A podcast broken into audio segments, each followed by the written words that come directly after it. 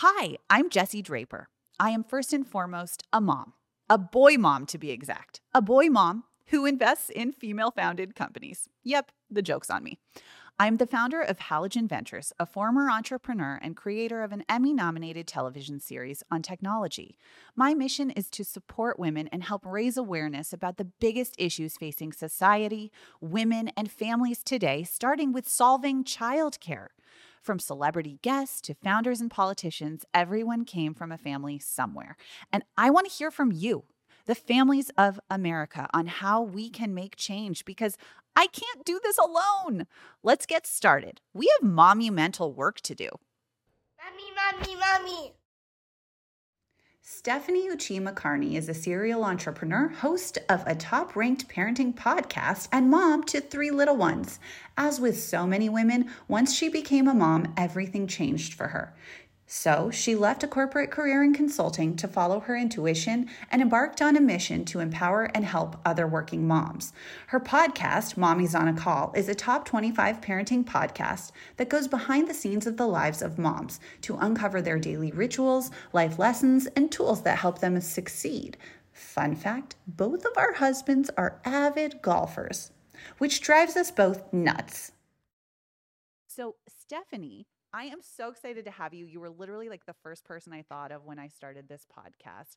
And I was like, I have to have her on because she has this incredible podcast, Mommy's on a Call, that everyone needs to listen to. And Jesse was a part of. She was part of like my first, I think, five guests. Well, and you're part of my first five guests. So this is perfect.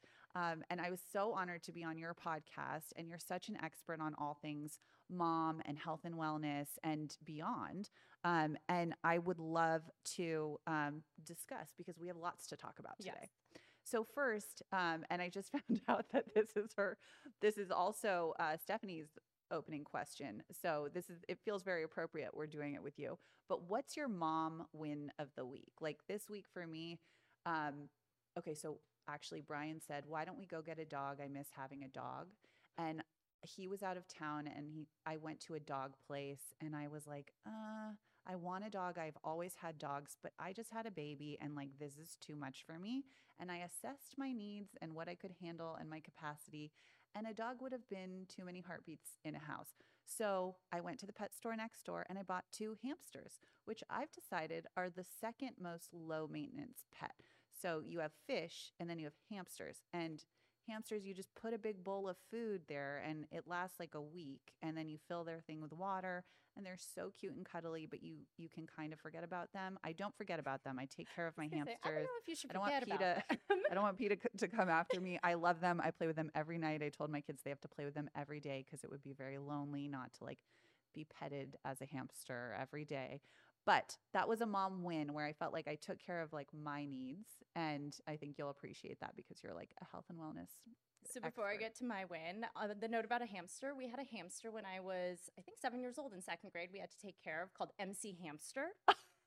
And just as I guess like a mom warning, just make sure to close the door. Our hamster escaped in the house and my mom had to look for it everywhere. Luckily we found it. It was the class pet. So it was like spring break and we were the one who was oh responsible for taking it home. And my mom lost the hamster and I was devastated because MC Hamster went MIA. I mean, this is like the 80s.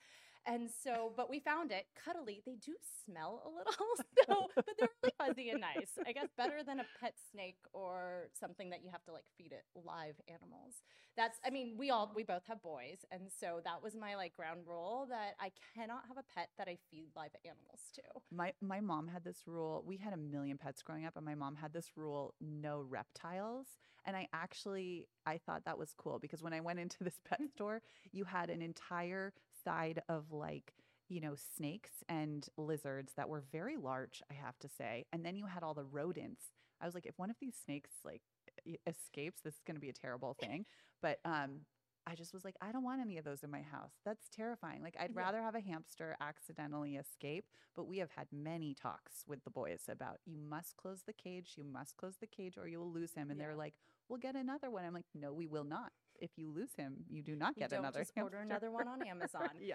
So my mom one of the week, I actually was kind of proud of myself. I structured all our schedules for the next month. So my husband and I have very busy schedules. And I mean, like most moms out there, you know, our kids have, I have three kids. Everyone has a new sport, a new activity, all of that. And I thought I had it under control going into school year. School started this week and I didn't. So we went through the first week. It was kind of hectic. And last night, I literally sat down, mapped out everything. And now I feel like I actually have control over our schedule and time for me. So it was, yeah, it was that. I think that's my mom win because I feel this big weight off my shoulders that at least for the next three weeks, I know where everyone needs to be, where I need to be, and how to manage that. it's true. It's like a three week interval of time where you're sort of like, okay, I got the schedule set. Okay. And you just have to accept like the chaos, especially when you have three kids, of just it's constantly a shift. Like you're never, you know, childcare changes, everything Mhm. changes. You're always evolving. And if you try to get like, you know, set up the perfect schedule for an entire year, it never works. It always changes. I mean, so that's why I take it into like two to three week segments. And I mapped out the childcare schedule and like carpools. And I know things are going to change and like work stuff's going to come up, or my husband's going to randomly have a business trip or something, or go golfing for a week with your husband. I know it's so annoying. I'm so sorry about that. My husband's like planning this big golf trip, and everyone is calling me, being like, "I hate you so much, Jesse." It's not even seven days; it's like eight days, basically. Oh, yeah. basically. and it overlaps with one of my business trips. And so I think for me, like taking it two to three weeks at a time, but really sitting down. And I know like putting aside 30 minutes seems like I don't have 30 minutes, but if you do it, then you're set up for like three weeks. And I feel like this weight off my shoulder instead of feeling that stress every day. I mean, I think yeah, time time is something that comes up over and over. I think whenever you're talking to parents, um, and just how like how do you you know manage time? How do you juggle time? And it's always like, how do I get more of it? Like, you know, people often ask you like on panels or like podcasts or whatever. They say, if you could have a superpower, like what would it be? And I always say to stop time. because it would give me more. Did you I ever? wonder if you said that on mine because that's my last question. I always maybe say, what I'm is like having What did you? I know. I think I I always ask, like, what is your mom's superpower that you gained once you Yeah. became a mom that makes you better at business or life? But I, I mean, yeah, like I feel like stopping mm. time, but you know, also just being the superpower to say no Yeah. And to know exactly what you want and what you need. So you're saying yes to the right things and not volunteering for every panel. I mean, I was that person who I'm like, yes, I'll volunteer to bring cupcakes. Yes, I'll volunteer to do Oh, no. this. And now I'm so good at being like, not aligned with what I need. Nope. Like, sorry, No. someone else will be happy to do that. I'm like, I'm happy to buy the school supplies. I'm happy to like do those things, but I am not able to volunteer. And we, you know, we just had our uh, back to school night, and this teacher this year, my son's in first grade, she just said the coolest thing to me, which was, or she said to the the parents, she said, you know, um, I am going to invite all of you parents to come do a reading for the kids. That means you show up, I give you a book, you read it to the kids. I'm never going to tell them if it's you, when you're coming, just in case something happens. I know we're all busy and I don't want your kids to be disappointed. And I just was like, wow, this is this is a school teacher who understands parents and like I feel like I used to have to do that at uh, preschool and it was very stressful for me. Um, so I'd be like, what if something happens? What if this meeting goes over? Um, so, uh, but I am going to show up and I am going to do it. Okay, so parent news of the day. So currently in California, um, like most like most states, does not it doesn't mandate kindergarten, and this is something that uh, they're considering to change. And so there's all this talk right now. I just read this in the LA Times.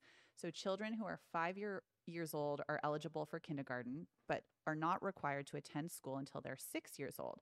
California this week moved a step closer to potentially making kindergarten mandatory for students after the state legislature approved a bill which will require all children to attend one year of kindergarten before they can go to first grade. So, what do you think about this? I also asked uh, all of the parents on Instagram and got a lot of opinions.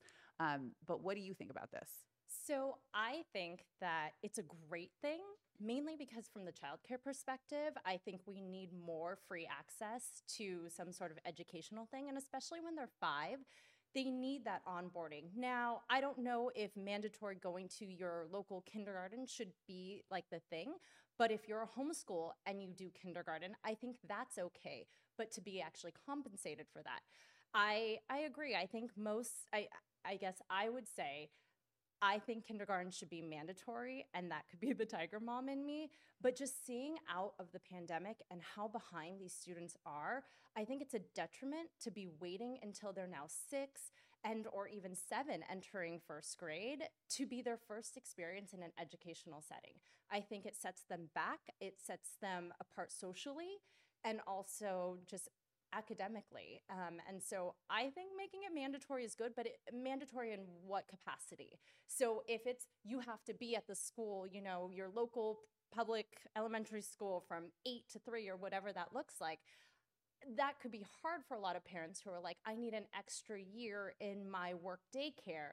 But if kindergarten, in whatever capacity that looked like, whereas they were doing the academic, um, you know, like markers for what kindergartners should learn, I think that should be mandatory, but also compensated.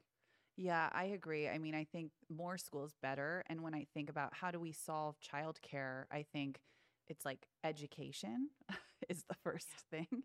And how do we get kids in school earlier. And, you know, speaking of time in a different way, it's like, why does school end at 3 p.m.? Like, jobs don't end at 3 p.m. Why do we have a three month summer? Jobs are still going around the clock. And, like, you and I are in um, positions where, you know, we can work our our husbands work and we can afford childcare, but so many people can't. And for those, especially during the pandemic, this huge light was shined on it. I mean, there's a lot of issues with neglect um, and you know um, kids who don't have the resources or can't afford any childcare if there isn't school for them before the age of six like just things happen and they're the kids are forgotten you know right. our local uh, kindergarten is actually only half day and so that's hard for parents and so they have to send them to like the cdc but then you have to pay for that yeah. so it's kind of this thing where like I I'm actually happy that California is also allowing pre-K to go earlier now.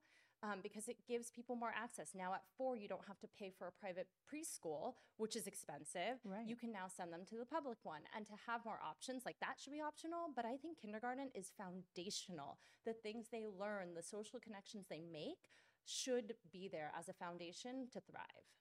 I also think a lot about the foster care system because, um, and that's kind of what like propelled me on this journey of like how do we solve childcare because when I learned that foster children were literally property of the government, I was like, okay, well, how do we get into that situation? And um, h- how do we get these kids out of that situation? Because no one should be property of any government.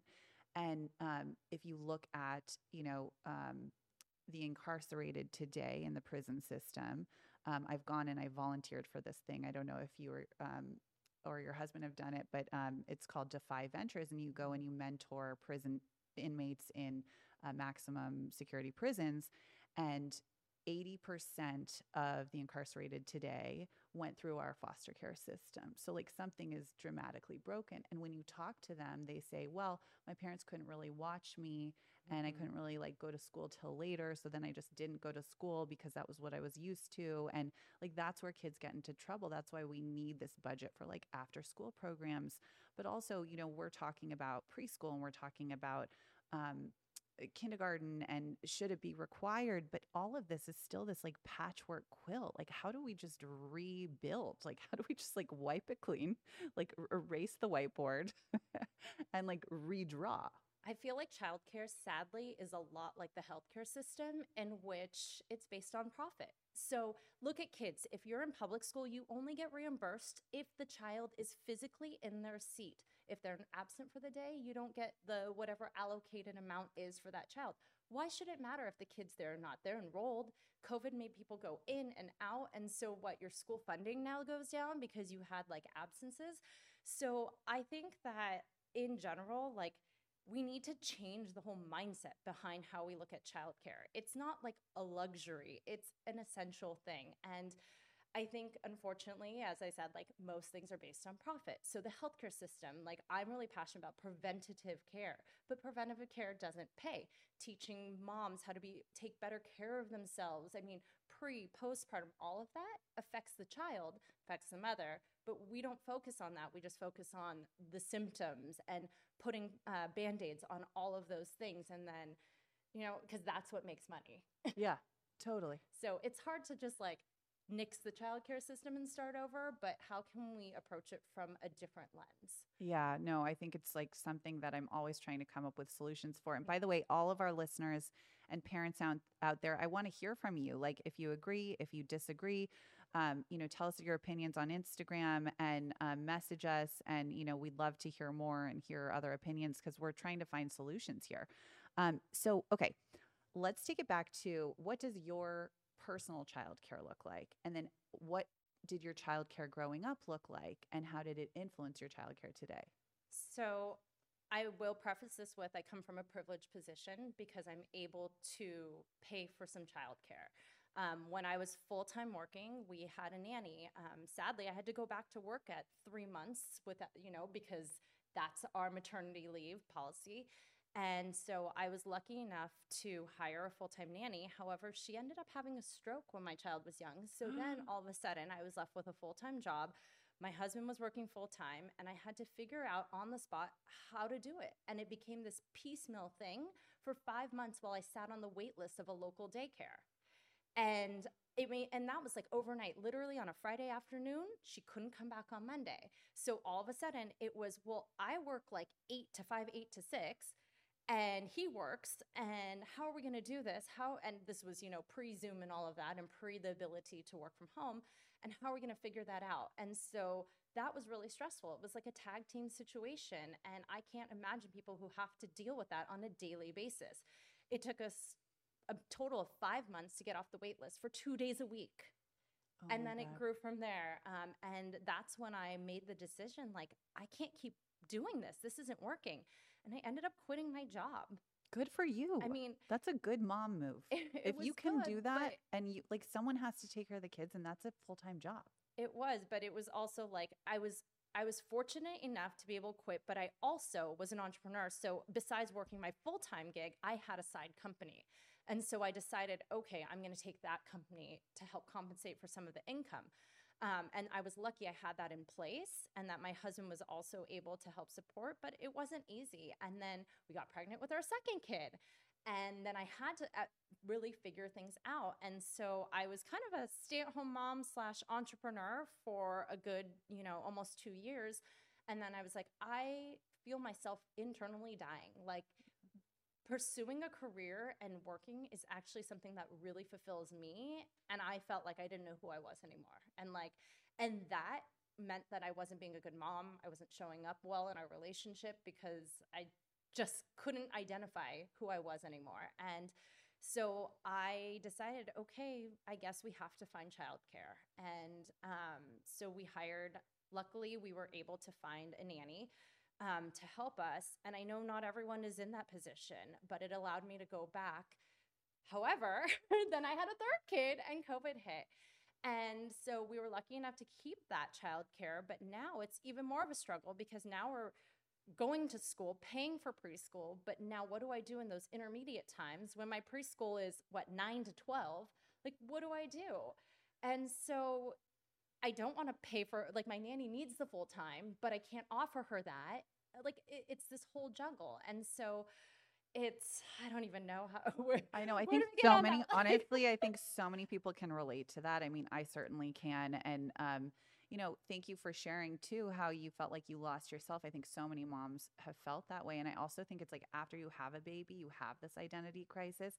I certainly had it like every single time where I'm like.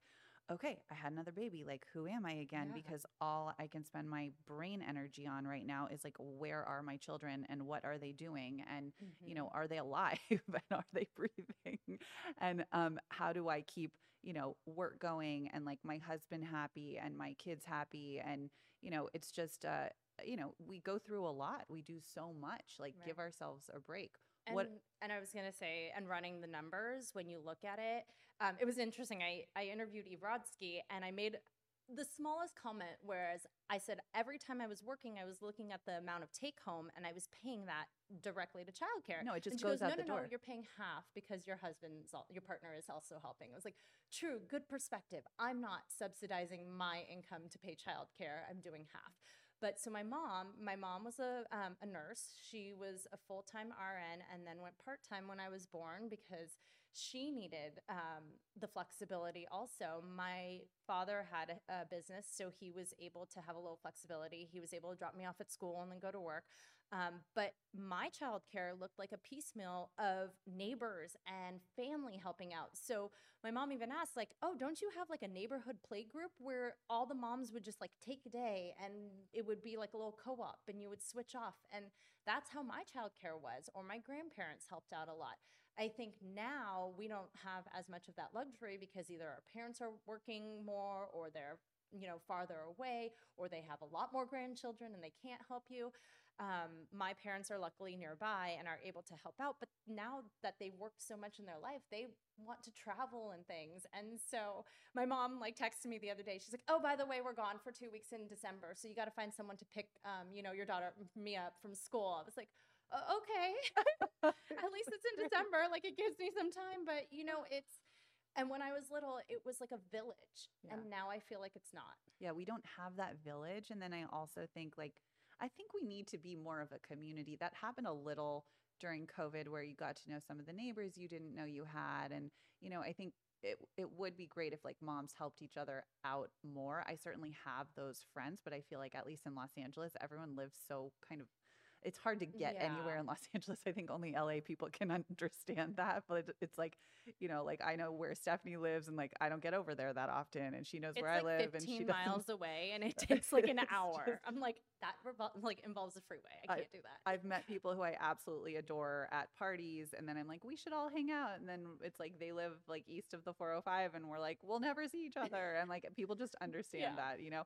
Um, but uh, it's um, yeah, it's just it's a juggle, as you're saying. So that's really interesting. Um, yeah, the village, the village comes up time and time again, and I'd love to go back to Eve Rodsky, who I adore, and she's.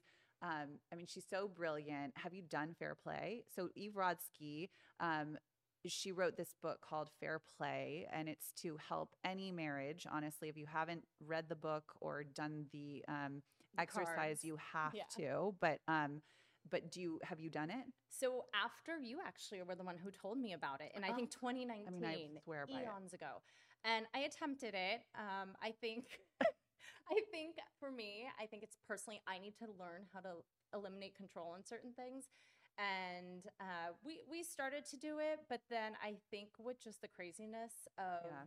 covid it kind of put things at a halt because we couldn't figure out really how to divide stuff appropriately um, It is also just like about the conversation, I think. Yeah. And just to explain to everyone listening, you know, um, she start she wrote this book and she basically was like, I was a working mom and I was doing everything. I was like writing a brief in the car and then um, dropping my kids off somewhere. And, you know, um, then I got this text from my husband who's like, You went to the store? I'm surprised you didn't get blueberries. And she was like, F this. This is so messed up. And I think every mom has felt that way where it's like, you literally didn't see anything I did. And like, you basically just focused on the fact you didn't have blueberries in the fridge when you needed them. And she said, okay. And she emailed all of her friends and said, okay, give me a list of all the invisible work you do in your partnership. She made this list of like, I think it was like 1,400 things. She turned them into playing cards. It's about 100 cards. And you're supposed to go through this exercise with your significant other, um, male or female, and you talk, I think, even just the practice of talking mm-hmm. through each of those items. the communication The it's communication. like actually bringing those things to light that maybe they didn't realize that like unloading the dishwasher is actually something that's a burden and you don't realize it Totally. And or like, buying a birthday present Yeah. And like Brian, my husband, is, I mean, he is a 50 50, or we call it 100 100 partner. And um, he really is. I am so grateful. He's pretty incredible and he works with me and he's just an amazing human. But I remember we had this breakthrough moment where, you know, inevitably the w- woman's stack is usually significantly taller of cards. And I go, okay, so there's three separate cards for breakfast, lunch, and dinner for the kids.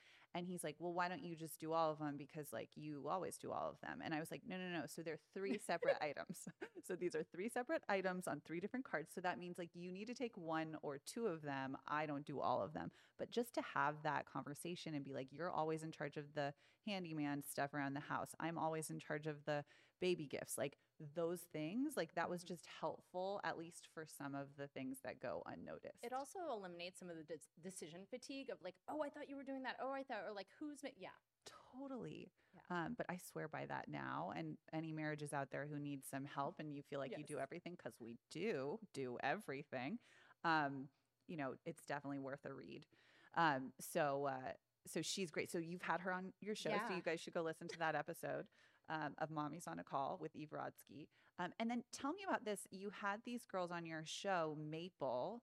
Um, I've heard of this company actually. I feel like it's come across my desk, but you said that it's a it's a great app. So it's actually a dad that started it. Oh, okay. So um, a dad was sitting there one day, like trying to brainstorm different. He was a startup guy, so he was looking for kind of his next thing, and he came up with this concept because he was sitting there and someone was talking about like birthday parties. And I think it was that like he realized his wife planned everything and he didn't even know what was going on at home. And he's like, wait a second. and his wife works too. And he was like, wait a second, how do I not know these things? Like, I don't know my kids' friends' names. I don't know what they're doing for their birthday party. I don't know any of this. And then I think they basically had one of those fair play type of conversations. And he's like, there needs to be a way to eliminate some of this invisible load. And so, is there a way we can outsource it? So, instead of being like an app that does like family, you know, scheduling, like a lot of those where it's like grocery shopping and stuff, this is more things like, okay, like, here's a birthday party card like here's it's more of those invisible loads like here's organizing carpools here's all of that and they're trying to innovate the way that kind of that division of of unseen labor and like mental load can go into an app. So they're working with different things. It's really interesting. Um, i interviewed the dad and it was also interesting to hear his perspective because he is a dad and on his idea of childcare and his idea of like how to solve a lot of these things. And so they're trying to make strides in sort of that avenue of the un- unpaid, unseen labor. That's really interesting to hear that a dad started it too. He's clearly a very involved father, so I appreciate Yes. that so much. But there are those things that I'd love better organization. Like every year, you know, when you get the class list and you get the friends' names and the phone numbers and the emails of the parents, like I feel like just I always sort of stress when I need to find that, and I'm like, Luca, who's Luca's parents? like, who's like, who you want to have Luca over? Like, I don't even know what to do here. Yeah. Um, and I think to have those organized somewhere is a, a great idea, especially like when it comes to carpools, et Yeah. cetera. So I'll have to check that out. Maple. Um, and then um, we were talking a little earlier just about, um, tell me about this co working with kids um, idea. Like, what does that mean to you? So that was a solution that I've seen pop up kind of pre-pandemic and it's still kind of around where it's, you know, co-working spaces for moms um, or anyone, but they have an aspect of like a play zone where you can bring your kids and there's supposed to be someone watching your kids, but yet you still have to have an eye on them. And so I have an issue with that because for me, I don't know how many moms out there go someplace where their kids can physically see them, especially if they're like a toddler age, where they don't want to like touch you, hold you, come to you, ask you questions. And so instead of like dropping them off and being invisible somewhere else, they can see you. And so like while I think that's an amazing concept and solution for those women who maybe not don't have a space in their home to work and want to go somewhere else and maybe have something for their kids to kind of be busy with, for me it's a, it's a hard sell um, and it's why i like haven't bought into it there's some great companies who have tried to do it um, but are struggling I get that. Um, you know, uh, before COVID, when we were getting business pitches, we were getting pitched a lot of those. I actually saw the wing I, A I million names, times. but yes Oh, like yeah. the little wing The- or i think jane might have done it Yeah, like we saw the wing a whole bunch of times, and I kept being like, I don't know. Um, obviously, it was an interesting company, and uh, some people look at success differently. Like they built a really great business um, at one point, but uh, we saw the wing. There were there were a lot of these, the Riveter, a lot of these like co working spaces that were popping up, and we're early stage technology investors, so we don't always invest in that type of um, real estate play.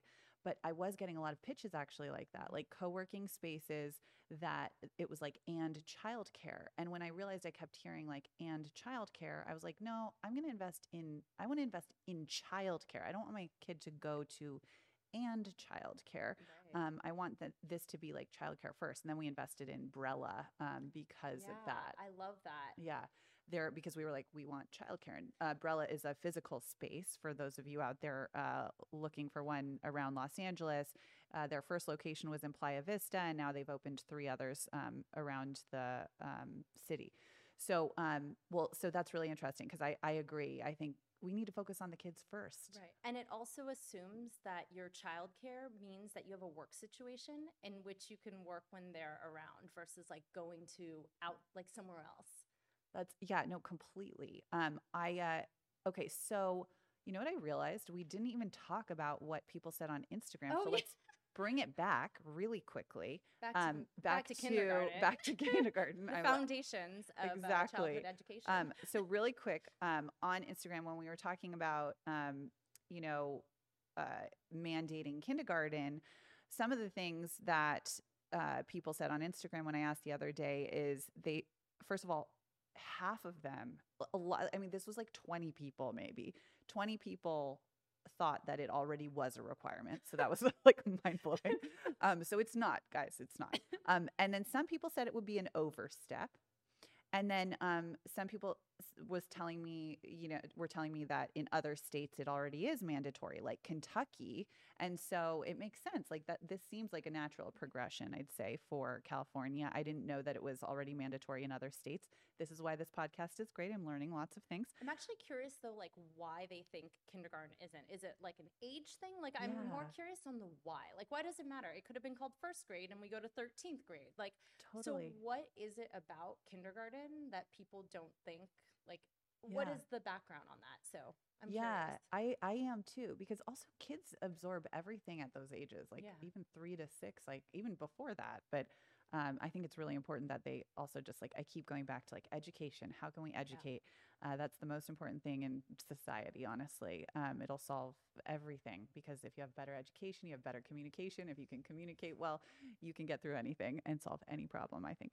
Um, okay, so uh, and then also someone said I think it really helps kids prepare for school, um, which I think is also true, but it's also school itself. Yeah.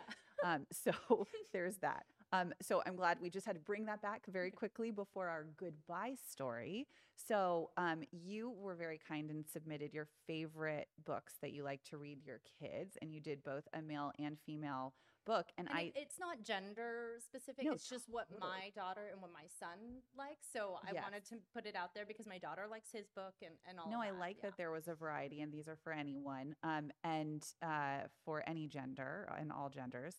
And um, okay, so I had never read this book, but um, here's the synopsis. So the one and only Sparkella, uh, and that's by Channing Tatum. So you had me at Channing Tatum. I had no idea he'd written a children's book, but I will be buying this very quickly, and I'm already intrigued. Um, this is a charming ode to self esteem and the love between father and daughter. Ella is excited for her first day at a new school. Glimmering pencil case? Check. Shimmering backpack? Check. Glittery ribbons in her hair? Check. She can't wait to meet the other kids and share her sparkly personality. But her first day doesn't go quite as planned. Her new classmates don't like her disco ball shoes, her PB&J with sprinkle sandwich, or her rainbowy unicorn painting. Ella decides to try to be less sparkly at school the next day so the other kids won't make fun of her. But with a help from her dad, she soon, her dad, Channing Tatum, um, she soon learns the importance of just being herself no matter what other people say. So, okay, you definitely had me at Channing Tatum, but also, And so he's a I single I think I need he's a single dad. amazing, raising a daughter to be a And I think I need this book- individual. yeah. And it's just incredible because I always say, don't let anyone dull your sparkle. So when this came out, I was like, that's like that's like perfect. love it. Because it's like, who cares what you're wearing? Who cares what you're doing? Like, be yourself. And I think I heard this term the other day. You know, like it's like freeze. Um, what is it? Flight. Oh my gosh, I can't even think of the terms. The FFF. Like you freeze, you fly. Wait, I don't even know about this. Uh, FFF. Oh my gosh. Okay, sorry. Freeze, Edit flight, fight or flight. Uh, yeah, fight or flight or freeze, right? Oh. But there's a new thing which is flock. Apparently, because a lot of teenagers now, instead of like that, a tactic is just to flock and to be the same. And so I thought this was so great because I feel like with social media, with everything out there, everyone's trying to kind of like be the same or like to fit in, especially when you're a young age, to teach your girls to be like independent, to be their own self. It's okay to express yourself and not to kind of mold yourself to what everyone else is doing. So that's why I love that book. I mean, And I they have love dance it. parties with Channing Tatum. um, so we just sold a million of these books, and um, but also I feel like I wish I had more books like this when I was a kid. Just being, um, I you know, when you're a little girl, like there definitely weren't as many when we Yeah. were growing up. I They all also need this books, now. All of them. Nothing against them at all, but it was all unicorn, sparkle, princess, like, and so this teaches something different. So I, love, it. that. Don't dim your sparkle, and it like focuses on self esteem, which so I should probably read that for myself. Um, okay, and then you also recommended "What Would Danny Do." Have Um, you read these books? No, uh, I've seen them, and this is by Adir and Ganit Levy, and it's a husband wife couple. They apparently have four kids. Um, and so it's written in a choose your own story style. The book follows Danny, a superhero in training, through his day as he encounters choices that kids face on a daily basis. So this is so these are like choose your own adventure. Yeah, so it's great. It's like, you know, Danny was given pancakes for breakfast, but he did not want pancakes. What should Danny do? And it gives you like different options and your kid picks. And then from that point, it goes to like go to page whatever. And then it says like maybe he said, I don't want pancakes and he threw it on the floor. So then what's the next step after that? And then it says like because Danny threw it on the floor, like blah blah blah happened. Now what should Danny do? And it's like this whole sequence. So it's teaching kids to make decisions and to make choices and what are the consequences of the choices that they make. And so I thought it was interesting. It was like if Danny ate the pancakes, you know, and said thank you or something, something different happened. And it's like all these different scenarios. And so I thought that was interesting. It was put in the lens of superhero and training. Um, and it just helped because then they like to see, like, what if Danny does all the bad things? What happens? And it's intriguing because then in real life, they go through these situations and they're like, oh, he did that bad thing is that going to happen to me? Like, and so it kind of teaches them through, like, Dr. Becky does this a lot. She's like one of my favorite parenting experts. And it's all like teaching through play versus like saying, like, you need to eat your pancakes or else this will happen. It's teaching through a story. And then they're like, oh, I don't want to be like Danny. And you're like, no, you don't, do you? Like, it also teaches finances. There's one on lemonade and like selling lemonade and what happens if Danny spends it all. What happens if he like see? It's really cool. cool. Like, I love these books. Yeah, I need to get these books. They sound Yeah. amazing. Um, so fun. That's yeah. These well, these are great books. We definitely just sold a lot. Of, And they might be for younger kids. I do preface that with because I have younger kids. So yeah, no, I yeah. think this is great. Um, the uh, yeah, I definitely need to get these for our six, four, and one year old. um, well, thank you so so much, Stephanie, for being on the show. And I know we both we better get back to work because we have monumental work to do. yes. Um, thank you so much. This was so Thank fun. Thank you for having me. I really appreciate it. Of course. So, everyone go listen to Stephanie's podcast, Mommy's on a Call. It's so great, and you'll get incredible mom content and um, wellness tips. Thank you so much for listening. Please write us a review if you liked us. Tell us what you think. Follow us on Instagram at momumental.podcast or at Jesse C. Draper and tell us who you want to hear from and how you think we can solve childcare. Also, please give us five stars.